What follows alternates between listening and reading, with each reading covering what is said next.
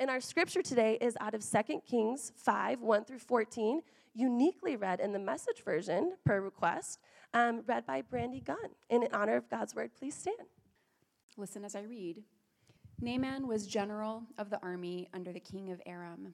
He was important to his master, who held him in the highest esteem, because it was by him that God had given victory to Aram, a truly great man, but afflicted with a grievous skin disease. It so happened that Aram, on one of its raiding expeditions against Israel, captured a young girl who became a maid to Naaman's wife. One day she said to her mistress, Oh, if only my master could meet the prophet of Samaria, he would be healed of his skin disease. Naaman went straight to his master and reported what the girl from Israel had said. Well, then go, said the king of Aram, and I'll send a letter of introduction to the king of Israel. So he went off, taking with him about 750 pounds of silver 150 pounds of gold, and 10 sets of clothes. Naaman delivered the letter to the king of Israel.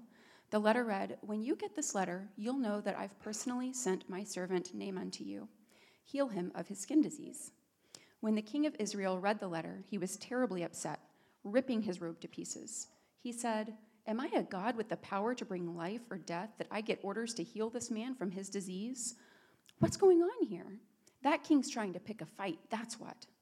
Elisha, the man of God, heard what had happened, that the king of Israel was so distressed that he'd ripped his robe to shreds. He sent word to the king Why are you so upset, ripping your robe like this? Send him to me, so he'll learn there's a prophet in Israel. So Naaman, with his horses and chariots, arrived in style and stopped at Elisha's door. Elisha sent out a servant to meet him with this message Go to the river Jordan and immerse yourself seven times. Your skin will be healed, and you'll be good as new. Naaman lost his temper. He spun around, saying, I thought he'd personally come out and meet me, call in the name of God, wave his hand over the diseased spot, and get rid of the disease. The Damascus rivers, Abana, and Pharpar are cleaner by far than any of the rivers in Israel. Why not bathe in them? I'd at least get clean. He stomped off, mad as a hornet. But his servants caught up with him and said, Father, if the prophet had asked you to do something hard and heroic, wouldn't you have done it? So why not this simple wash and be clean? So he did it. He went down and immersed himself in the Jordan seven times, following the orders of the holy man. His skin was healed. It was like the skin of a little baby. He was as good as new. This is the word of the Lord.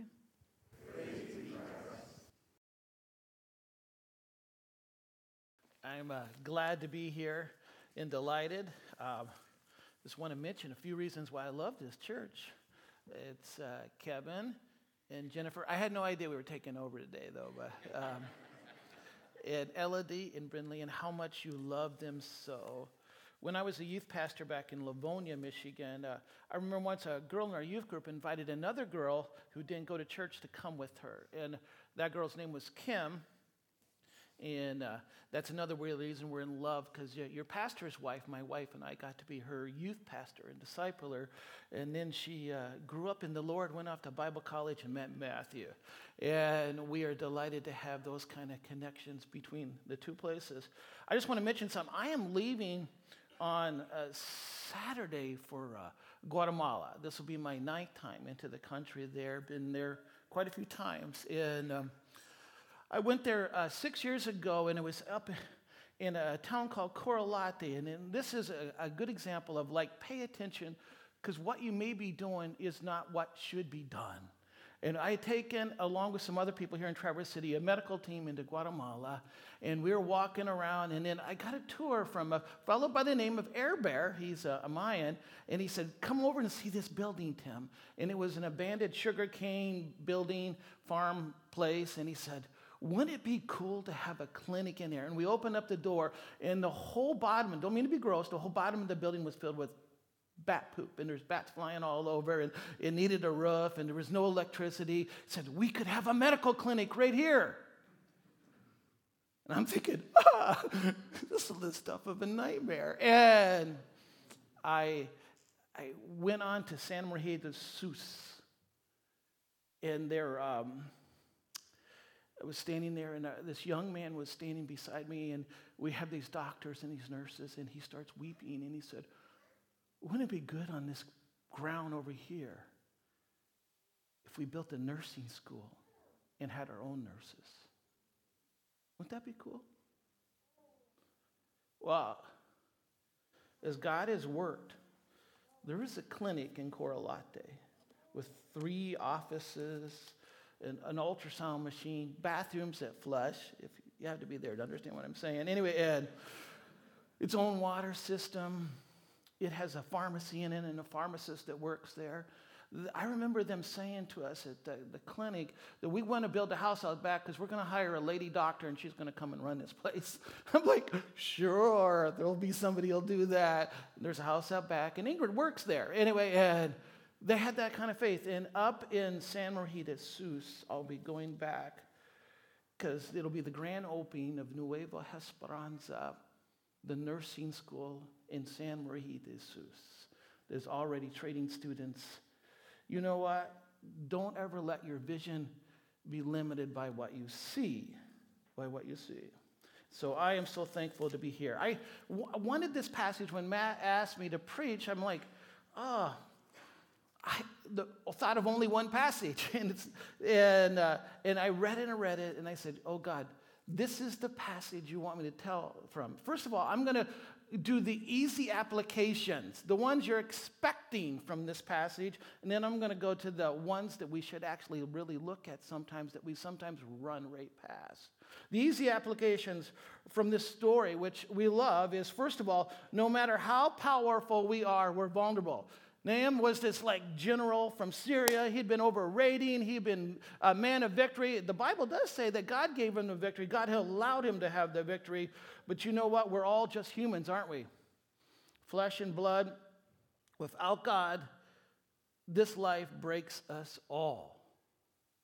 Every one of us are going to face our sorrows. Every one of us are going to face our brokenness. Every one of us is going to have that phone call with that cancer diagnosis or that terrible thing that's going to happen. This life is difficult. It breaks us all. It doesn't matter how powerful you are, how much you think you've got it together. We're all going down apart from God. That was a fun application. Nahum's problem. That's another easy application leprosy. I had gone on a trip uh, to Nepal, and I was up in uh, Kathmandu on my way to the eastern Himalayas, and I was in uh, there, and I came across a, uh, a leopard, a beggar. By the way, no one has to tell you when you come across a person with leprosy that they have leprosy. You know it, you can diagnose it right on the spot. I remember walking up to this individual in that crazy town of Kathmandu, and with all of its giant Hindu temples, and this person on the corner begging, and I could smell him before I could see him. And then when I got up to him, I could see the white spots and the wounds and the nerve damage that was destroying his life. Leprosy is a great picture of our sin. We are all wretched because of our sin. We're all helpless without Christ. After Christ, we can sing, What can wash away our sin? Nothing but the blood of Jesus. One of my favorite verses, though I'm done with snow, it says, Come, let us reason together. Though our sins be like scarlet, they shall be as white as snow. Apart from God, the sin that is part of every one of our lives. For all of sin and come short of the glory of God. There's none righteous, no, not one. We're all wiped out. And Nahum's a perfect example of that. Powerful and mighty in being destroyed by leprosy and by sin. Another easy application is pride can make us miss our miracle. Man, Nahum was like, what? He gets there, he has all this money, he has this chariot, he comes up to Elijah's place, and what does Elijah do? He sends out his servant, right? He doesn't even come out to talk with him. Uh, you know, and Am's going like, oh, come on, come out, you know? And then he tells him to go dunk in the river Jordan. By the way, I have to tell this story because my wife is here. I got asked to lead a trip to Israel. I was in Israel with my wife, right? And uh, unusually speaking, it had been raining and raining and raining in Israel, right? So, uh, and like every little like river or waterfalls or stuff that we take, we're, we're roaring. There, this comes into play. So we decided to get baptized in the River Jordan. And I, I'm the pastor leading the trip, and I baptize everybody, and, but I'm fearful of the torrent going by me. right on the Jordan. So who did I lose? My wife. But we did rescue you. As she was floating off, come back, sweetheart. And you know what? Going along with that is this. God refuses to work according to your expectations. Let me say that again. God refuses to work according to your expectations. Yeah, did you hear Nahum? Like, hey, I would have liked this. Didn't the prophet Elijah come out and wave his hand and go, abracadabra? And the leprosy is gone, right? Kind of foolhardy. But that's what he wanted. I, I would like you to do it my way. My way. What are you missing out on because you refuse to let God handle it His way? You say, God, I want my family to be my way. I want, uh, I want this life to be my way. I want things to work out my way. I, I, I want the answer to be according to what I want, God. Right? When God doesn't seem to do that. You notice in the New Testament, not a single miracle is the same. One moment he's putting mud over people's eyes. Another person, he's, he's telling them, oh, you're just sitting off and pray and they're going to be healed. Everyone is different. You know why? Because we're all idolatry worshipers and we worship the method and not what God does. God is about doing something different every time. When I was in college, I would hear all these kids pray and they would get their bills paid by some mysterious person that would pay off their Bible college bill. And I prayed, and God never did that. So I had to take a job and I paid off my college bill that way. But I look back to those years of working full time and going to college full time as one of the best trainings for my life as a pastor. I worked in a pig farm. Won't get into the stories. Anyway, I worked as a juvenile delinquent officer. And I worked as um, in a construction crew, all important for my future as a pastor. Another easy lesson listen to humble people. Let me read 2 Kings 5:13 to you again. My father, these are the servants said, if the prophet would have told you to do some great thing, would you have not done it? Like, go up to the top of Mount Everest, you know, kayak the Grand Canyon. He might not have known about those places anyway, but do something amazing. And at the end of it, you're all, you know, you're healed. How much more then he, tells you, wash and be clean. Listen to humble people.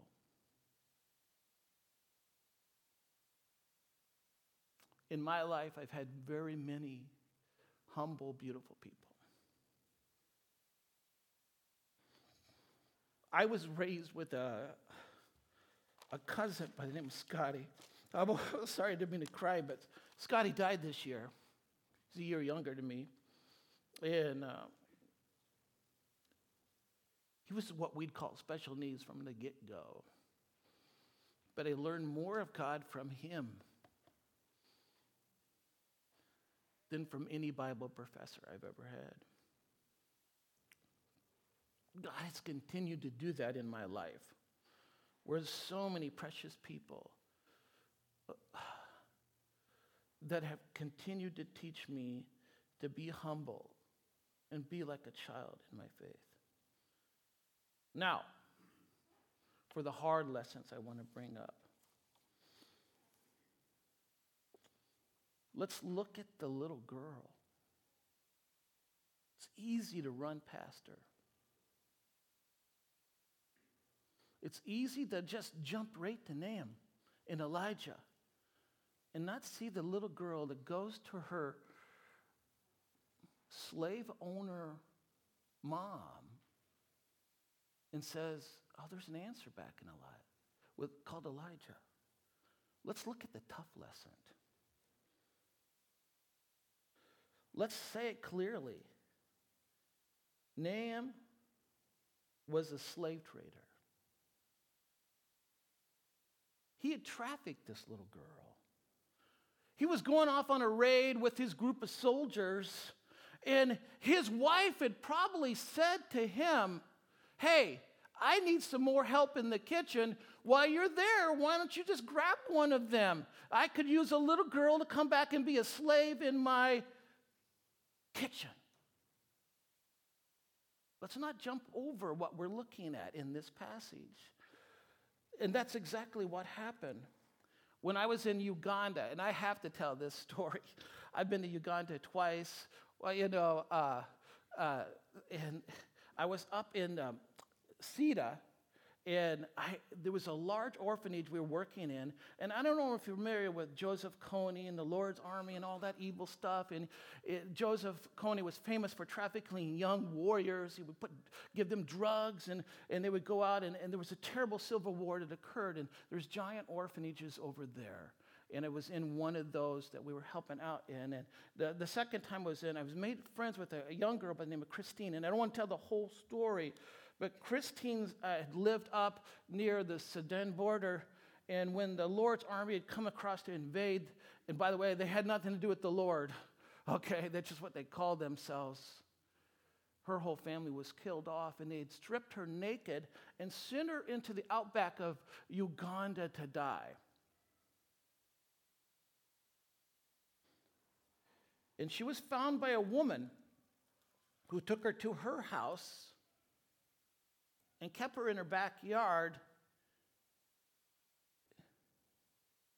and made her into a slave, working in her garden and taking care of her stuff. And then she told this story. Her name was Betty. I met Betty. Betty stands about a foot taller than me and a little bit wider. Pitch, put a helmet on Betty's head. She was a Ugandan lady, and you have a linebacker that the other linebackers in America would be afraid of. Anyway, this was a large, strong, powerful woman, and she had a team of women who did slave rescue over in Uganda. And they would burst into houses where people were holding slaves. Now, slave, it's illegal to have slaves in Uganda, but nobody does anything about it. So Betty decided to do something about it, right? And Christine told me this story about how Betty and her friends came into the house, read the law to this woman, and said, You give me that girl. And that's what happened. I would have given her, yeah, right? She's yours. I actually heard songs about Betty. One of the things I love about Ugandans is they sing about anything and everything, and they make up their own songs. And they say it, songs about Betty. To me, Betty is a type of Christ. This woman who came to set the captives free went into where they're being slaved, busted the place open, took care of the situation, brought the girl back, gave her an education, gave her a hope, gave her a future. Now that's a beautiful. I want somebody to come into Nahum's life and bust him apart, right? Break open the doors and say, What you're doing is wrong. You slave trader. You raider of Israel.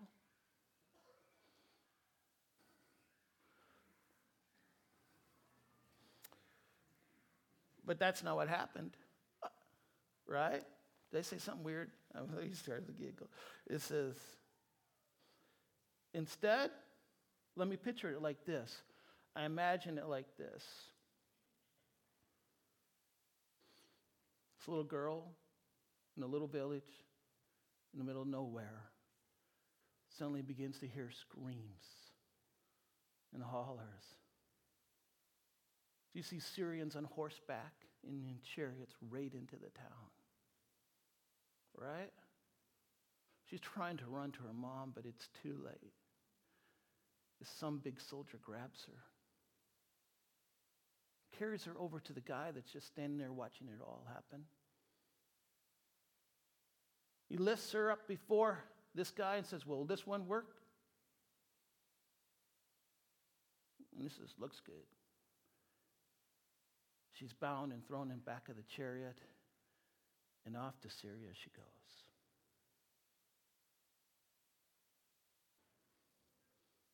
Like Daniel, Shadrach, Meshach, and Abednego. How did this little girl not hate? How did this little girl keep her faith? By the way, we as Christians don't believe in karmas, right? We don't believe in karma. That's something the Hindus believe in. We don't believe that. We do know that whatever man sows, he's going to reap that, but that is apart from the grace of God. We all know that we all have sinned and come short of the glory of God, and we've all participated in the sin market of this life. Karma would say, Name, get what you deserve.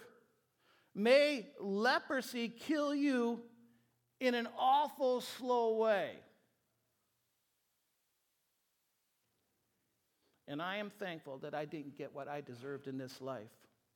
Instead, it goes like this These servants say to Nahum, Come on, boss, what are you thinking? Go in the river Jordan and get baptized. Nahum's going, no, no, I don't want to do it. You know, and he goes down once, and look, he gets back up and he goes, look, nothing has happened. He goes down twice, look, nothing has happened. He goes down three times, oh, I'm going to go get that Elijah guy. Goes down four times, he's still mad. And goes down five times, madder and everything. Right, goes down six times, he goes, this is really, and the guys are going, one more time, one more time, right? Down he goes again, and he comes up, and they're like, oh. Now tell me, why does this guy deserve a miracle?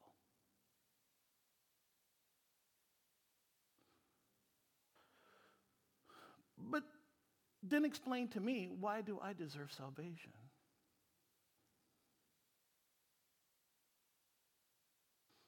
We as Christians live outside the realm of fairness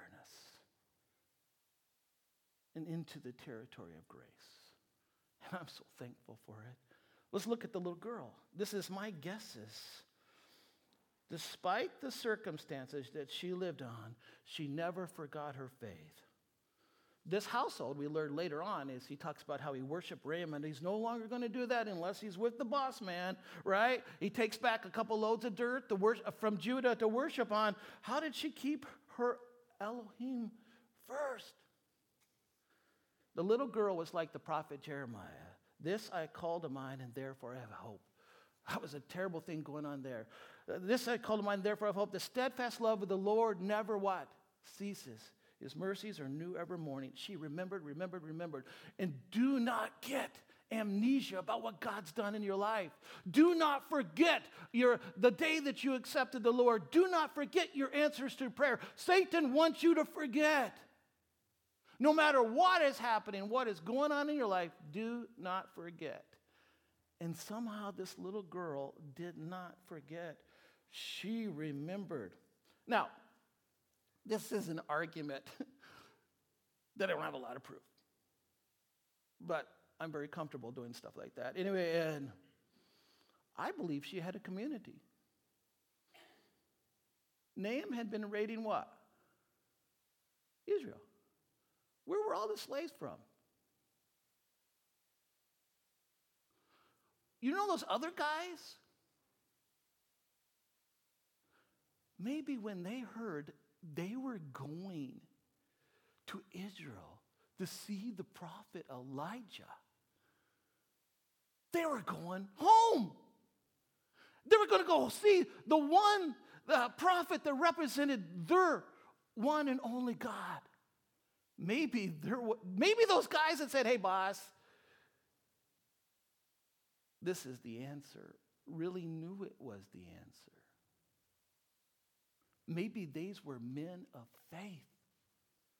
Maybe there was a community of slaves from Israel. By the way, Daniel, Shadrach, Meshach, and Abednego, they were royalty, right? They were taken back. They were the best of the best. Maybe these people were the everyday blue collar people who never forgot their faith in captivity. Maybe she had a community. That's a beautiful thought that rings through my mind. There, maybe there were some other people that when she showed up, came to her and said, Come with us. We worship God here. Join our community. By the way, one of the ways I overcome the pains and the sorrows of this life, and trust me, there's one thing I relate to about Jesus is it's described in Isaiah 53 that he's a man of sorrows and acquainted with grief. I feel that way in what I do. But I have my community. She refused to hate. Jesus said, and this is, I want to be like Matt here. I'm going to run to the cross. I'm going to run to Jesus. Jesus said, But I say to you, love. That is, unselfishly seek the best or higher good for your enemies. Love your enemies. Do good to those that persecute you. When she saw the pain that the lady of the house had for her husband, her tender little heart was turned to mercy. Blessed are what? The merciful, because they will shall retain what? Mercy. It's the one gift that comes back. We don't have the option as Christians to be haters. We don't. I, I can say anything I want because I can't get fired from here, right? you don't have the option to hate Democrats or Republicans. You don't have the right to cancel anybody for any viewpoint. You don't have the right to be prejudiced. It's not an option given in the Bible. You have no enemy, none, except for the evil one. Think about that person that's hurt you the most. It could be an ex. And rightfully so, their pain you've taken to God. It, it could be a boss that fired you, or a pastor that wounded you, or whatever it might be.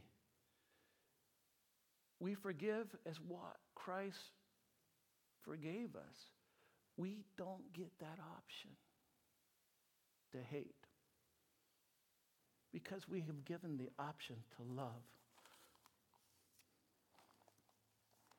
I'm going to read a John Piper quote. The key to becoming a merciful person is become a broken person. You get the power to show mercy from the real feelings in your heart that you owe everything you are and have to, to a sheer divine mercy. Booker T. Washington wrote, I shall allow no man to belittle my soul by making me hate him. Neil Anderson wrote, Bitterness is like drinking poison and expecting the other person to die. This little girl gave up the good information to the slave trader. That had destroyed her community, enslaved her, that left death and darkness on where she was, and took her away. And he became a believer. If you read this passage, right? So I want to conclude with this story, which I've been deeply touched by. I actually heard this woman speak in person when I was a little child, and I was stunned by it. Corrie ten Boom, you all heard of her, right? The Hiding Place. Um, what a story. There's a new documentary out on Prime. You ought to go all watch it. It's awesome. But in it, I want to read a story from you. It was 1947, and I'd come from Holland to defeated Germany with the message that God forgives. She went back. It was truth that needed most to hear in this bitter, bombed out land, and I gave them my favorite mental picture. Maybe because the sea is never far from a Hollander's mind, I like to think that, that when we're forgiven, sins were thrown. When we confess our sins, I said, God cast them into the deepest ocean, gone forever. The solemn faces stared back at me, not quite daring to believe.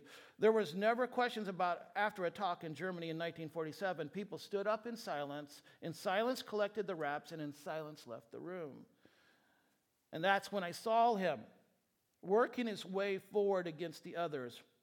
One moment I saw the overcoat and the brown hat, the next the blue uniform and a visored cap with its skull and crossbones. It came back to me with a rush. This huge room with its harsh overhead lights, the pathetic pile of dresses and shoes in the center of the floor, the shame of walking naked past this man. I could see my sister's frail form ahead of me, ribs sharp beneath the parchment skin. Betsie, how thin you were. Betsie and I had been arrested for concealing Jews in our home during the Nazi occupation of Holland, and this man had been in guard at Ravensbrück, concentration camp where we were sent. Now he was in front of me, hand thrust out. A fine message, Fräulein. How good it is to know that, as you say, all sins are at the bottom of the sea. And I, who had spoken so glibly of forgiveness, fumbled my, in my pocketbook rather than to take the hand. He would not remember me, of course. How could he remember one prisoner among those thousands of women? But I remembered him and the leather crop swinging from his belt, it was the first time since my release that I'd been face to face with one of my captors, and my blood seemed to freeze. You mentioned Ravensbrück in your talk, he said. I was a guard there. No, he did not remember me. But since that time, he, he went on, I have become a Christian. I know that God has forgiven me for the cruel things I did there. But I would like to hear it from your lips as well, Fraulein. Again, the hand came out. Will you forgive me? I stood there. I, whose sins have every day to be forgiven and could not. Betsie had died in this place. Could he erase her slow, terrible death simply by, for asking? It could not have been many seconds, but that he stood there, hand held out, but to me it seemed hours as I wrestled with the most difficult thing I'd ever had to do. For I had to do it. I knew that the message that God forgives has a prior condition that we forgive those who have injured us. If you do not forgive men their trespasses, Jesus said, neither will your Father in heaven forgive your trespasses. I knew it not only as a commandment of God, but as a daily experience. Since the end of the war, I had had a home in Holland for victims of Nazi brutality. Those who were able to forgive their former enemies were able to return to the outside world and rebuild their lives no matter what the physical scars. Those who nursed their bitterness remained infidels. It was simple and as horrible as that. I stood there with the coldness clutching my heart. But forgiveness is not an emotion. I know that too. Forgiveness is an act of the will, and I will can function regardless of the temperament of the heart. Jesus, help me. I prayed. I can lift my hand. I can do that much. You supply the feelings. And so, woodenly, mechanically, I thrust my hand into the one stretched out to me. And as I did, an incredible thing took place. The current started in my shoulder, raced down my arm, sprang into my joint hands, and then this healing warmth seemed to flood my whole being, bringing back tears to my eyes. I forgive you, brother. I cried with all my heart. We're going to have communion. I just want to mention something. I grew up as the, the son of a Baptist minister, so I remember communion. Done communion in this church. You know, Kim and I were members here way back in the day at Emmanuel Baptist when we were first married, and I was the program director at Lake Ann. We would say something to this effect Let a man examine himself, see if you're worthy to take communion. I was one rebellious teenager. I would examine myself and go, no. oh, that fight with Joey, those people that cussed out. I had a litany of problems when it came to communion. Communion was a rough place. And into my adulthood, I could still see it. I'd become a minister, but I'm like, oh, still my heart is not right. Filled with brokenness and jealousy and oh my goodness. Till one day I was preparing communion for my church, and the Lord told me, You look at it all wrong. There's one place in life where you look at communion like you're God instead of the sinful person that you are. Let a man examine himself and see if he's worthy. Nope. Nope. Nope. So let you examine yourself. You know what I conclude every time I take communion? I need a Savior. I've yet to arrive. Thank you, Lord. I receive your forgiveness again. We're going to go to communion.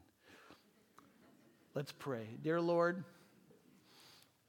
I pray that you would let us examine ourselves and see that apart from your blood and your broken body, we're bound for hell. Our resume for eternity, it doesn't get us into the train station. We're hopeless and broken, but it all changed the day that we accepted you. In your name, amen.